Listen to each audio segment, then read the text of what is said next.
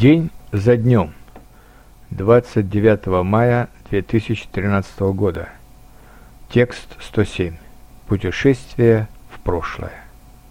Несколько дней назад я вернулся из санатория в Белоруссии, где провел 18 дней в лечении своей астмы и просто отдыхая в лесу от школы, от интернета, от телефонных звонков и даже от иностранных языков.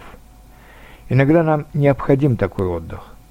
Но это путешествие было как бы путешествием в прошлое, потому что Белоруссия из всех постсоветских стран в наибольшей степени сохранила старый социалистический уклад жизни.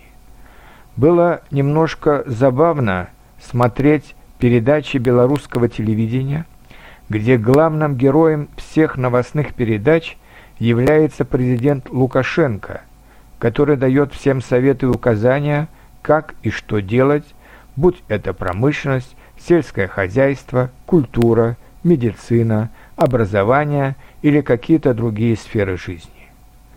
Нельзя сказать, что в Белоруссии совсем нет рынка. Нет, рынок малых предпринимателей развит даже лучше, чем в России, где почти все захватили крупные монополии от нефти и газа до розничной торговли. А в Белоруссии полно частных магазинов, частных ресторанов, частных такси и частных парикмахерских. Но вот большие фабрики и заводы находятся почти исключительно в руках государства или с преобладающим участием государства. Поэтому у них почти нет безработицы, но повсюду полные склады нераспроданной продукции, будь то грузовые машины, тракторы, телевизоры, холодильники, обувь или трикотаж.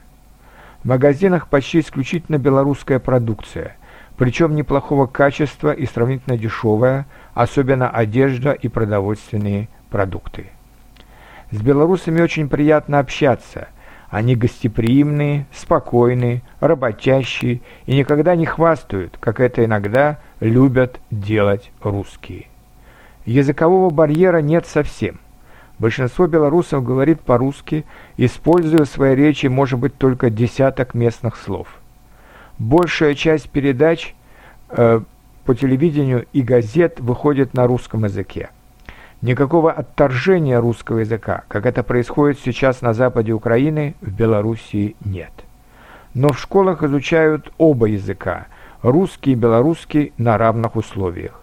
На белорусском говорят только в деревнях – но и они хорошо знают русский язык. В любом случае, это два очень похожих друг на друга языка.